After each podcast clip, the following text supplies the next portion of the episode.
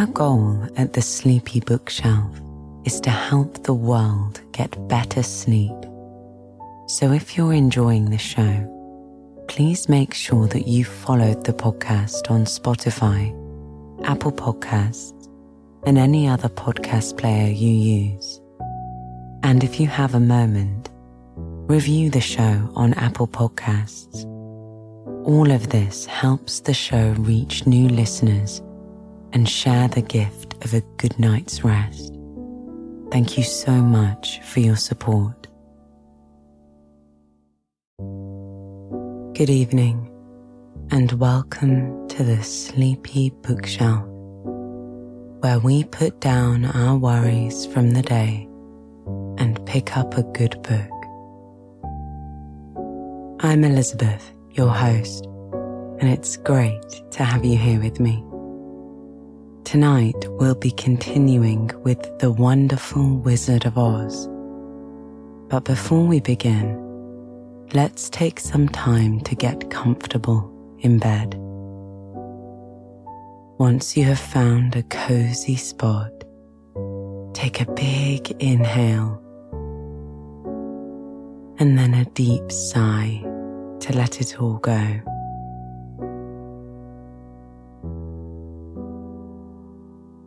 In our first episode, Dorothy, her Aunt Em, her Uncle Henry, and her little dog Toto were living and working on their little grey farm in Kansas. Until one day, Uncle Henry spotted a cyclone heading their way. Aunt Em tried to get Dorothy into their tiny basement for safety, but Dorothy slipped while rescuing Toto, and the house was suddenly swept up by the cyclone. They flew for so long, Dorothy began to get quite tired and crawled into her bed.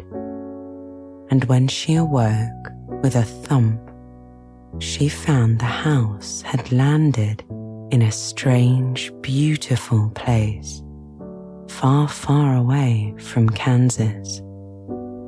She was greeted by some unusually small people who she learned were munchkins and the wonderful good witch of the north who explained her house had landed on the Wicked Witch of the East, putting an end to her reign of terror. The Good Witch told her that to get home, she should visit the great Wizard of Oz, who lived in the Emerald City at the end of the yellow brick road.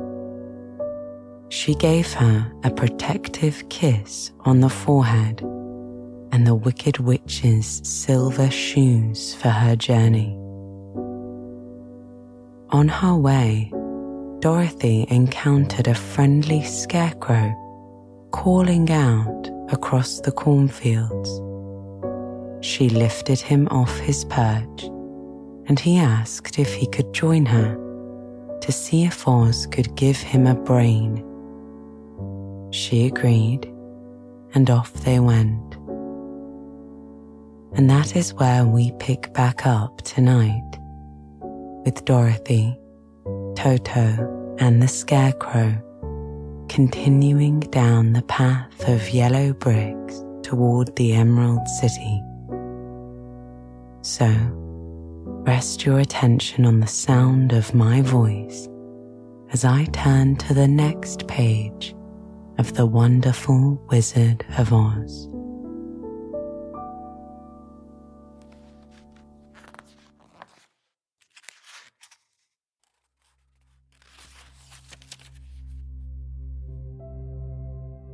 Chapter 4 The Road Through the Forest. After a few hours, the road began to be rough, and the walking grew so difficult that the scarecrow often stumbled over the yellow bricks, which were here very uneven.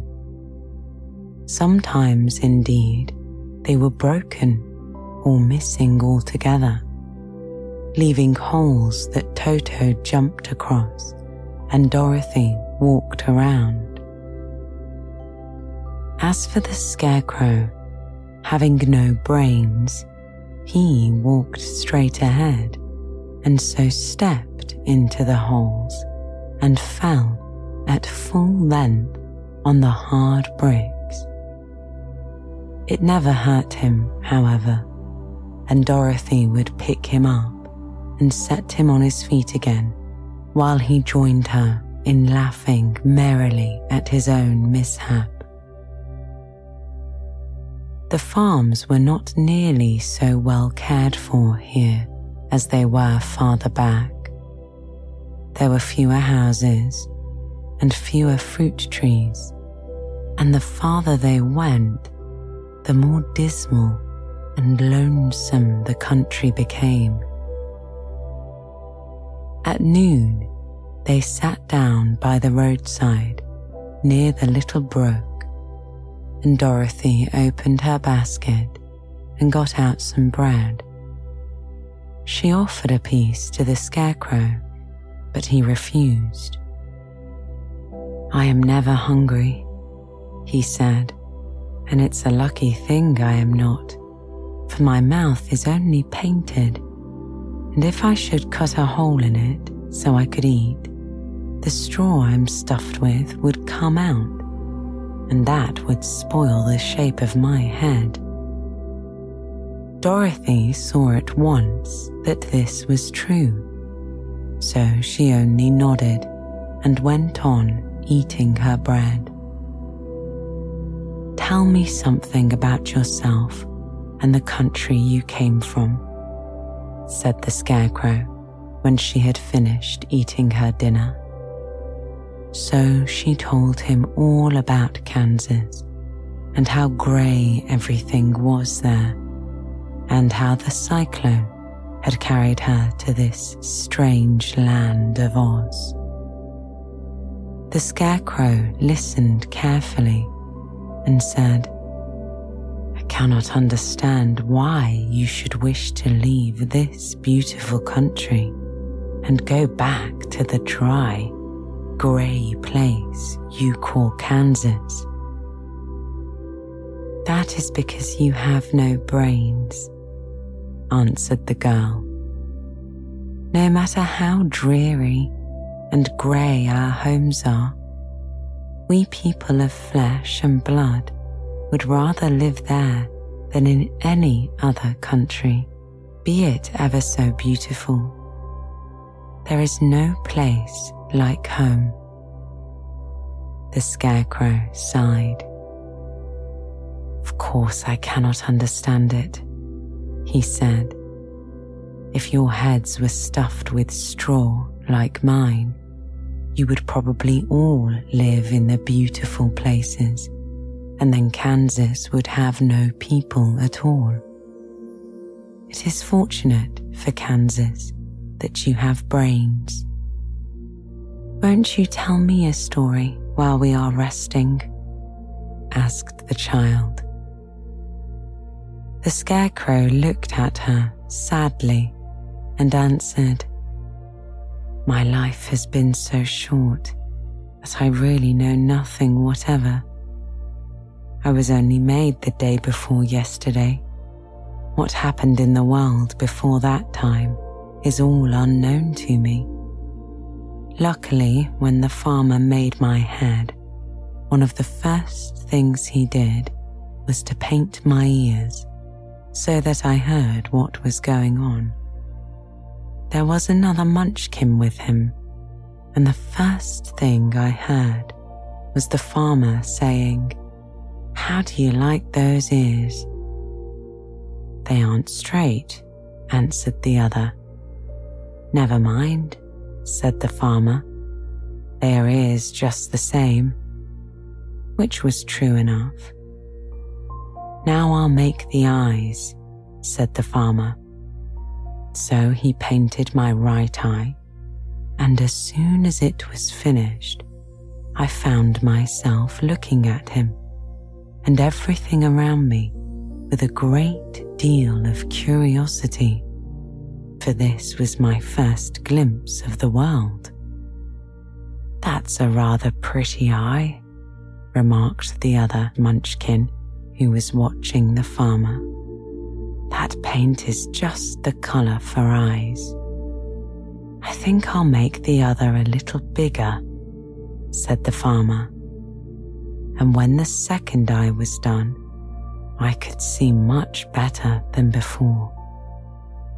Then he made my nose, a mouth, but I did not speak because at that time I did not know what a mouth was for.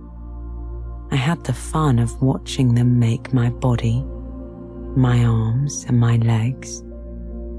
And when they fastened on my head at last, I felt very proud, for I thought I was just as good a man as anyone. This fellow will scare the crows fast enough, said the farmer. He looks just like a man. Why, he is a man, said the other, and I quite agreed with him. The farmer carried me under his arm to the cornfield and set me up on a tall stick where you found me. He and his friend soon after walked away and left me alone. I did not like to be deserted in this way, so I tried to walk after them, but my feet would not touch the ground, and I was forced to stay on that pole. It was a lonely life to lead, for I had nothing to think of, having been made such a little while before. Many crows and other birds flew into the cornfield, but as soon as they saw me, they flew away again, thinking I was a munchkin. And this pleased me and made me feel that I was quite an important person. By and by, an old crow flew near me, and after looking at me carefully, he perched upon my shoulder and said, I wonder if that farmer thought to fool me in this clumsy manner. Any crow of sense could see that you are only stuffed with straw. Then he hopped down at my feet and ate all the corn he wanted. The other birds, seeing he was not harmed by me, came to eat the corn too. So, in a short time, there was a great flock of them about me. I felt sad at this, for it showed I was not such a good scarecrow after all. But the old crow comforted me, saying, If you only had brains in your head, you would be as good a man as any of them, and a better man than some of them. Brains are the only things worth having in this world, no matter whether one is a crow or a man. After the crows had gone, I thought this over and decided I would try hard to get some brains. By good luck, you came along and pulled me off the stake.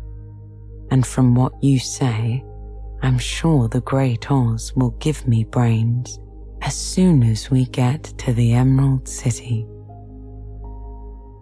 I hope so, said Dorothy earnestly since you seem anxious to have them.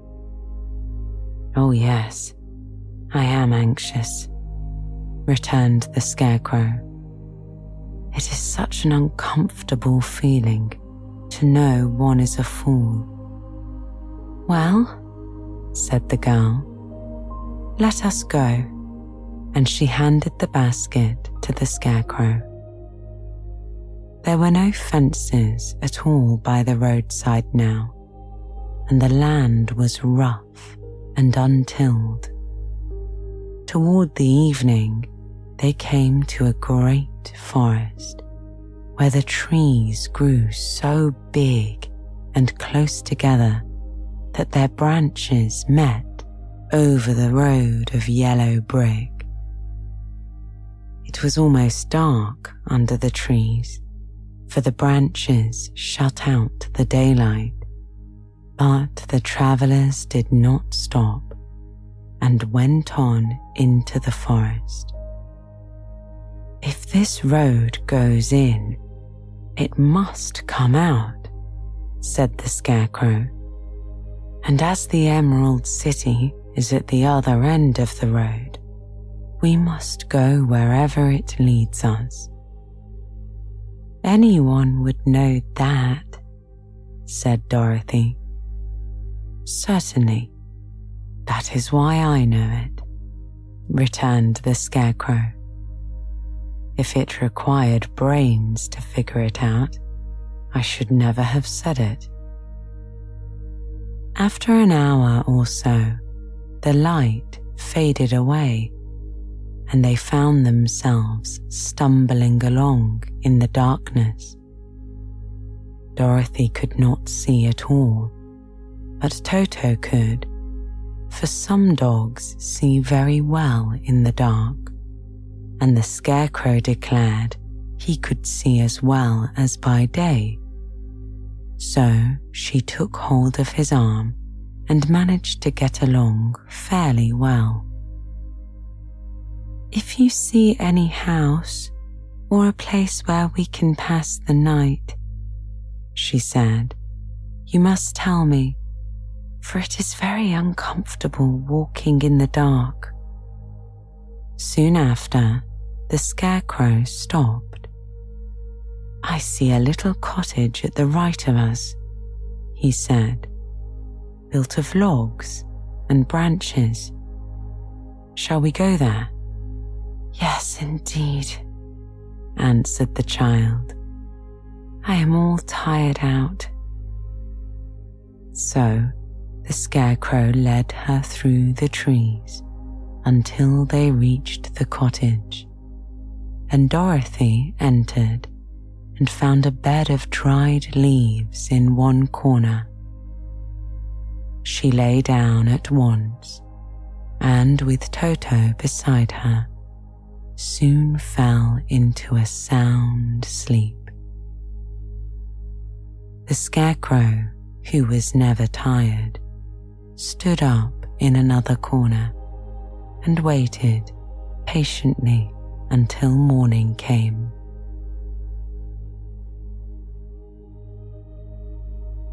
Chapter 5 The Rescue of the Tin Woodman. When Dorothy awoke, the sun was shining through the trees, and Toto had long been out chasing birds around him and squirrels. She sat up and looked around her. There was the scarecrow, still standing patiently in his corner, waiting for her. We must go and search for water, she said to him. Why do you want water? he asked. To wash my face clean after the dust of the road and to drink so the bread will not stick in my throat. Dorothy replied. It must be inconvenient to be made of flesh, said the Scarecrow thoughtfully.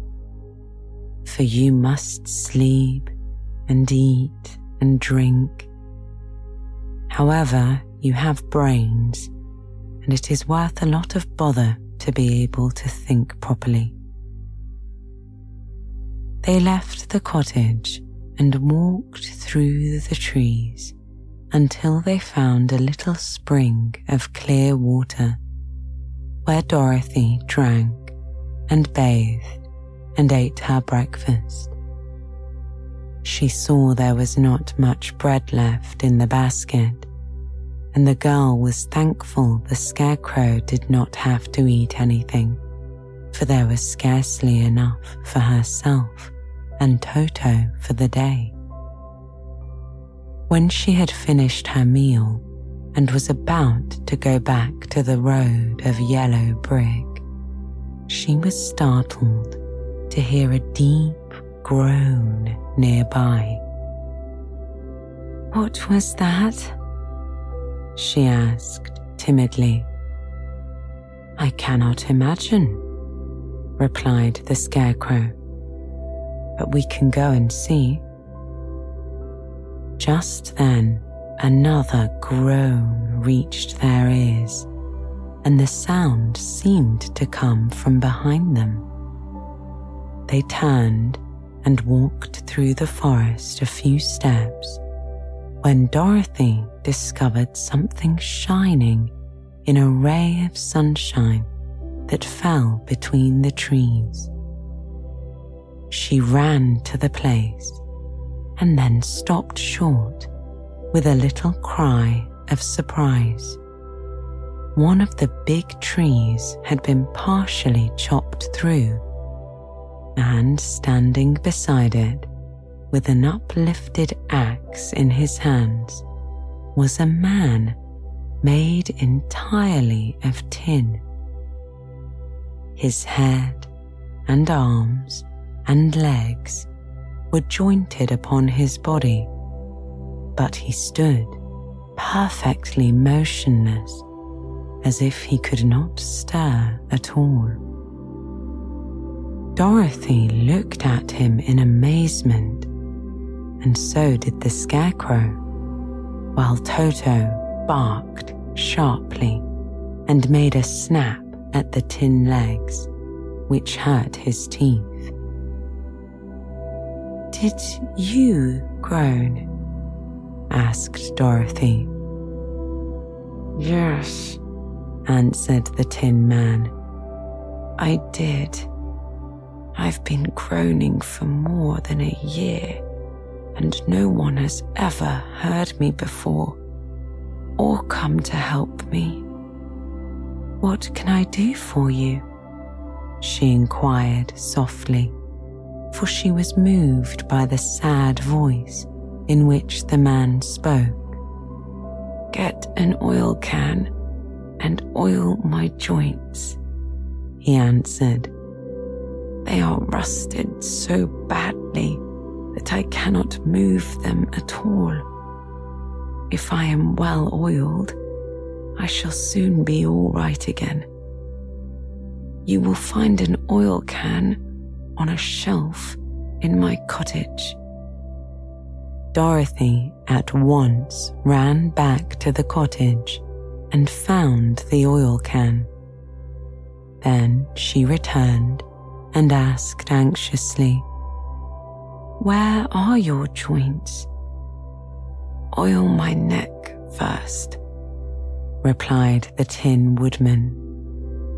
So she oiled it, and as it was quite badly rusted, the Scarecrow took hold of the tin head and moved it gently from side to side until it worked freely, and then the man could turn it himself.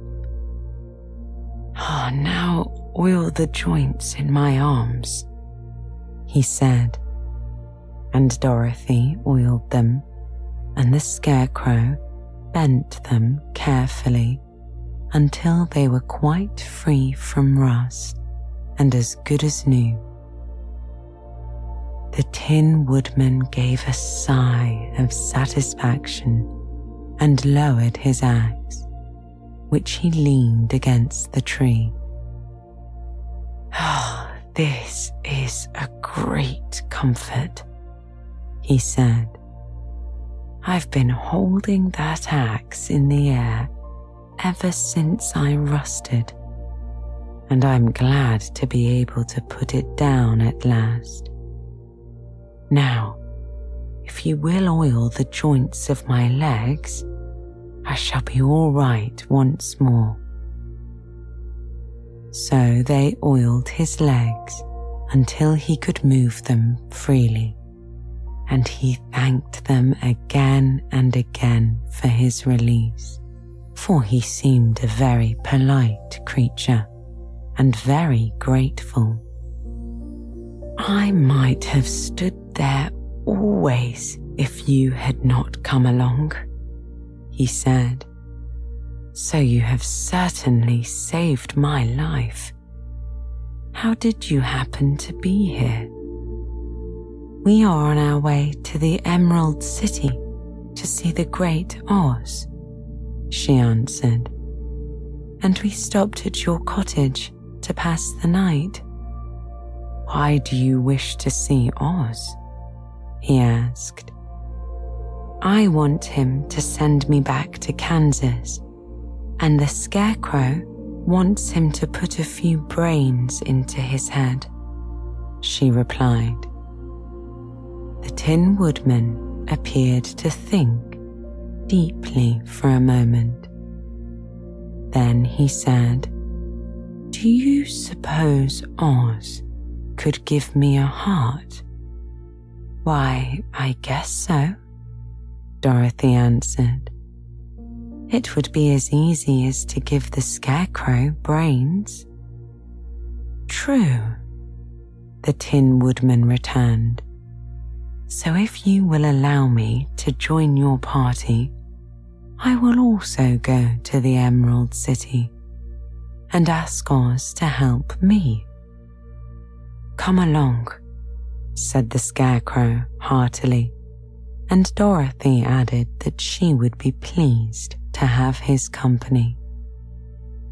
So the Tin Woodman shouldered his axe and they all passed through the forest until they came to the road that was paved with yellow brick.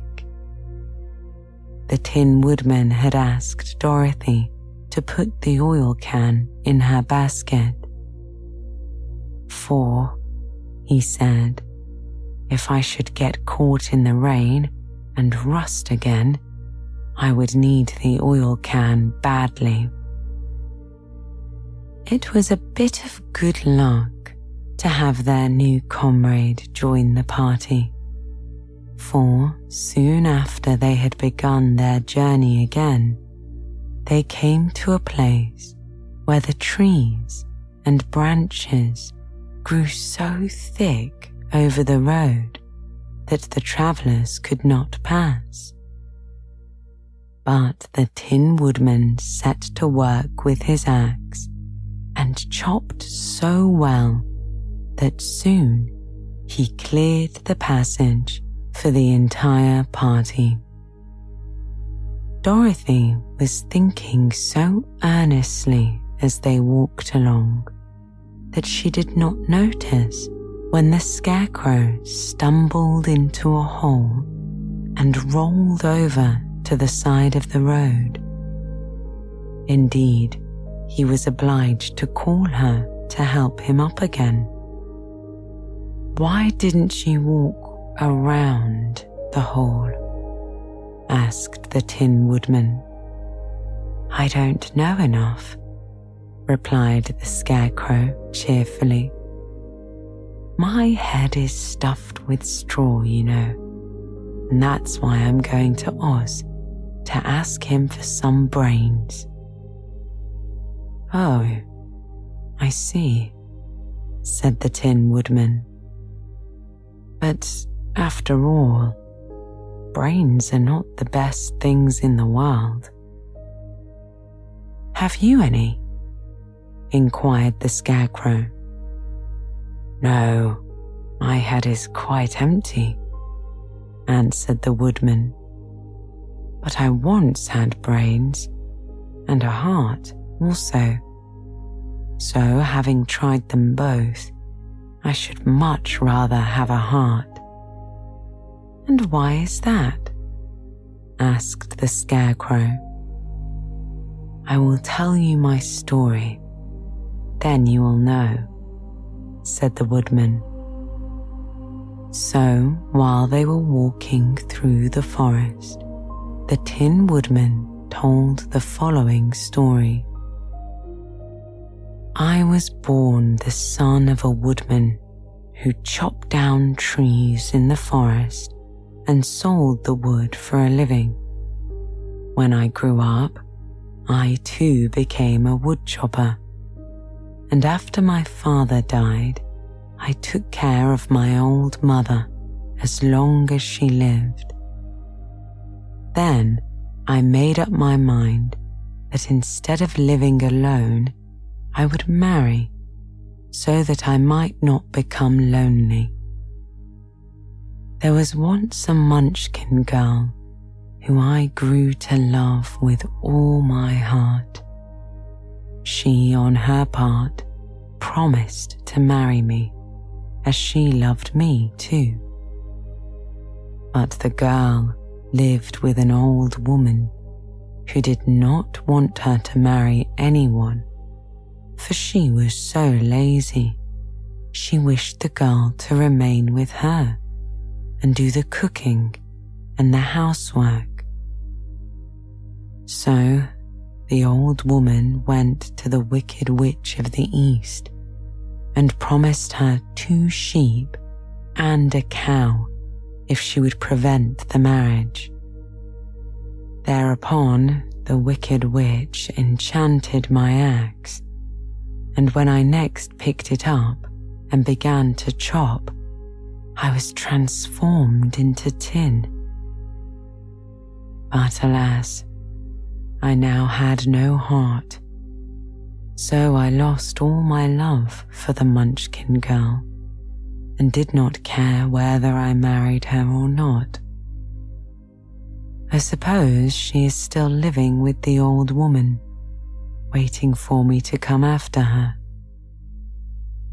My body shone so brightly in the sun that I felt very proud of it.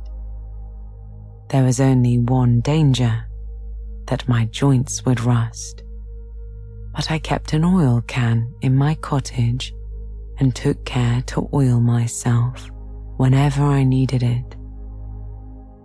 However, there came a day when I forgot to do this, and being caught in a rainstorm, before I thought of the danger, my joints had rusted and I was left to stand in the woods until you came to help me. It was a terrible thing to undergo, but during the year I stood there, I had time to think that the greatest loss I had known was the loss of my heart. While I was in love, I was the happiest man on earth but no one can love who has not a heart. And so I'm resolved to ask Oz to give me one. If he does, I will go back to the Munchkin maiden and marry her. Both Dorothy and the Scarecrow had been greatly interested in the story of the Tin Woodman and now they knew why he was so anxious to get a new heart. All the same, said the Scarecrow, I shall ask for brains instead of a heart, for a fool would not know what to do with a heart if he had one. I shall take the heart, returned the Tin Woodman for brains do not make one happy, and happiness is the best thing in the world. Dorothy did not say anything, for she was puzzled to know which of her two friends was right. And she decided if she could only get back to Kansas and Aunt Em, it did not matter so much whether the woodman had no brains and the scarecrow had no heart, or each got what he wanted. What worried her most was that the bread was nearly gone, and another meal for herself and Toto would empty the basket. To be sure, neither the woodman nor the scarecrow ever ate anything. But she was not made of tin nor straw and could not live unless she was fed.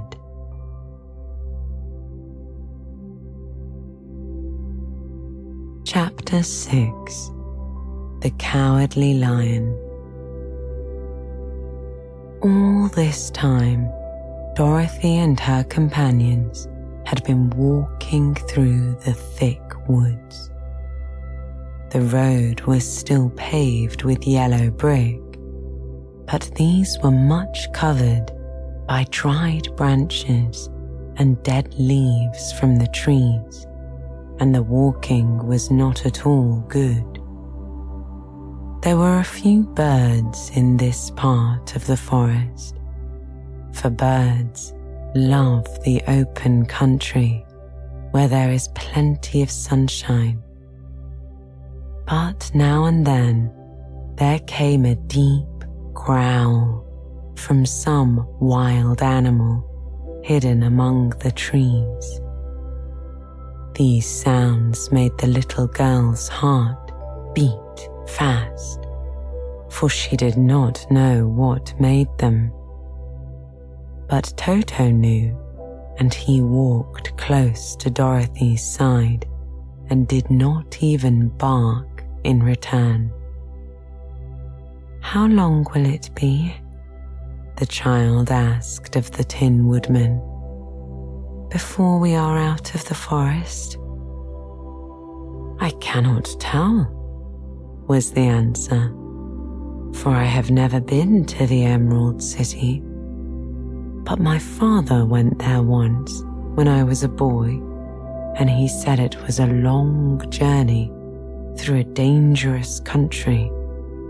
Although nearer to the city where Oz dwells, the country is beautiful but I am not afraid, so long as I have my oil can, and nothing can hurt the scarecrow.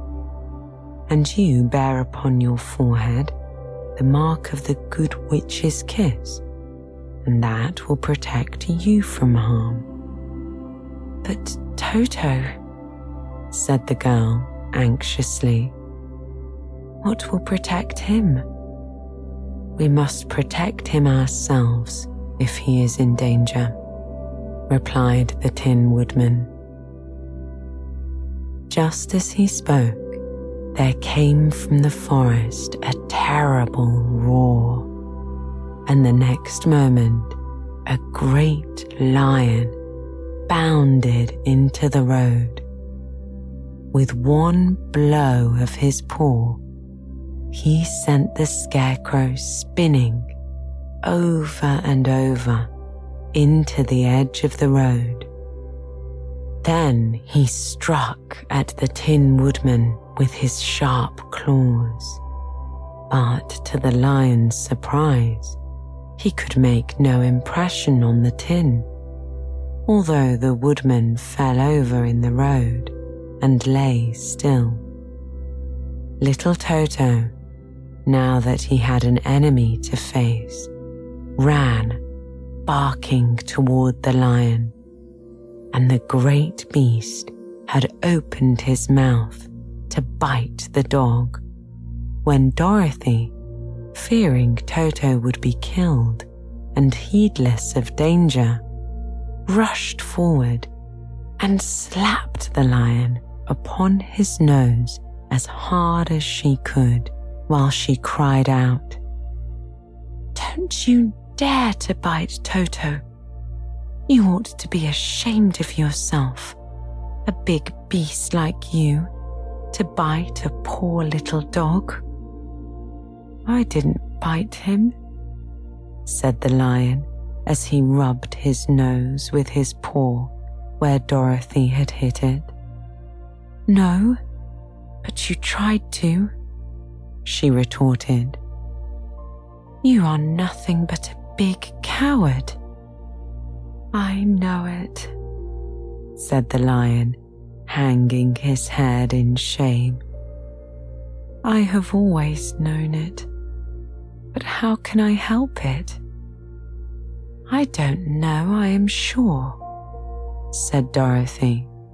To think of your striking a stuffed man like the poor scarecrow.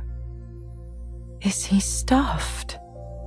asked the lion in surprise as he watched her pick up the scarecrow and set him on his feet while she patted him into shape again. Of course he's stuffed, replied Dorothy, who was still angry. That's why he went over so easily, remarked the lion. It astonished me to see him whirl around so. Is the other one stuffed also?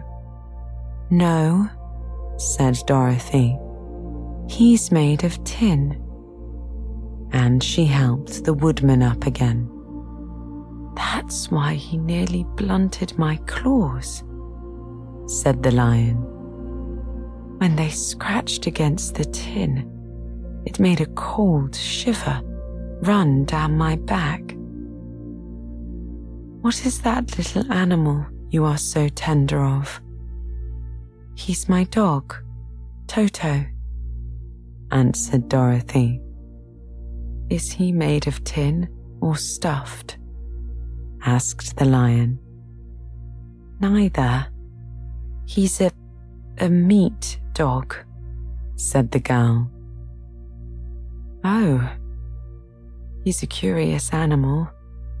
Seems remarkably small now that I look at him.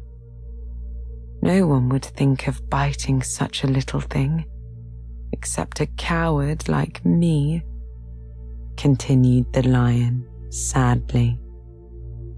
What makes you a coward? asked Dorothy, looking at the great beast in wonder, for he was as big as a small horse. It's a mystery, replied the lion. I suppose I was born that way. All the other animals in the forest naturally expect me to be brave, for the lion is everywhere thought to be the king of beasts. I learned that if I roared very loudly, every living thing was frightened and got out of my way. Whenever I've met a man, I've been awfully scared. But I just roared at him, and he has always run away as fast as he could go. If the elephants and the tigers and the bears had ever tried to fight me, I should have run myself. I am such a coward. But as soon as they hear me roar, they all try to get away from me. And, of course, I let them go. But that isn't right. The king of beasts shouldn't be a coward, said the scarecrow.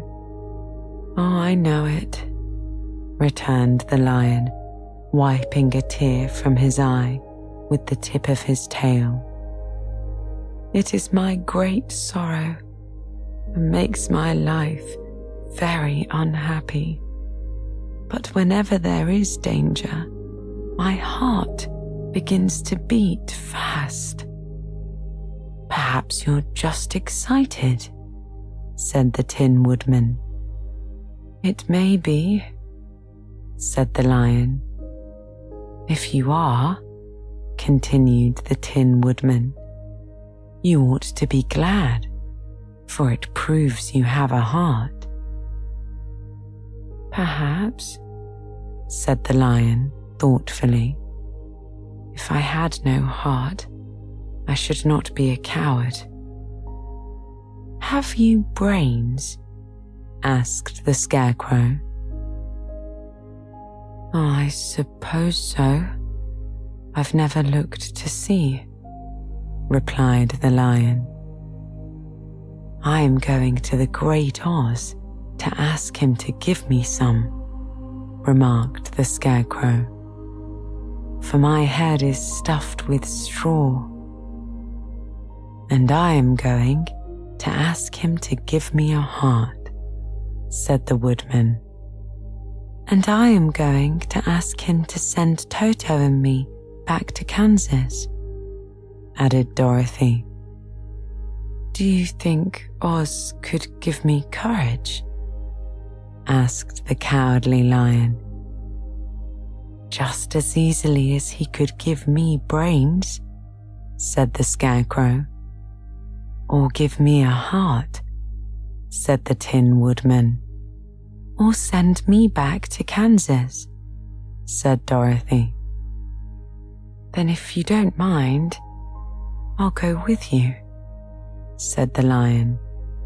For my life is simply unbearable without a bit of courage. You will be very welcome, answered Dorothy, for you will be able to keep away the other wild beasts. It seems to me they must be more cowardly than you are if they allow you to scare them so easily. They really are, said the lion, but that doesn't make me any braver and as long as I know myself to be a coward, I shall be unhappy. So, once more, the little company set off upon the journey, the lion walking with stately strides at Dorothy's side. Toto did not approve of this new comrade at first, for he could not forget how nearly he had been crushed between the lion's great jaws.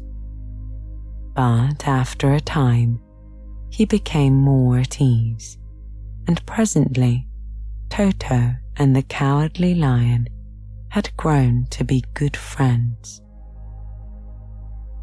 During the rest of that day, there was no other adventure to mar the peace of their journey. Once, indeed, the Tin Woodman almost stepped upon a beetle that was crawling along the road. This made the Tin Woodman very unhappy, for he was always careful not to hurt any living creature.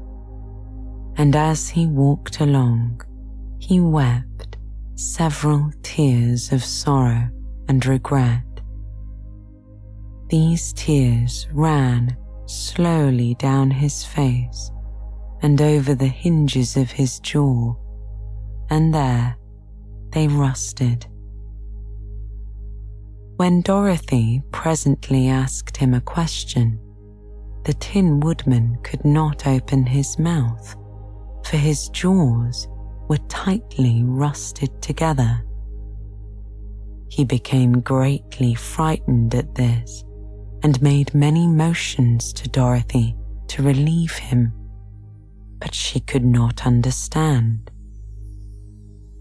The lion was also puzzled to know what was wrong, but the scarecrow seized the oil can from Dorothy's basket and oiled the woodman's jaws, so that after a few moments he could talk as well as before. This will serve me a lesson, said he, to look where I step. For if I should accidentally harm a bug or beetle, I should surely cry again, and crying rusts my jaws so that I cannot speak. Thereafter, he walked very carefully with his eyes on the road and when he saw a tiny ant toiling by, he would step over it so as not to harm it. The Tin Woodman knew very well he had no heart, and therefore he took great care never to be cruel or unkind to anything. You people with hearts, he said, have something to guide you and need never to do wrong. But I have no heart, and so I must be very careful. When Oz gives me a heart, of course, I needn't mind so much.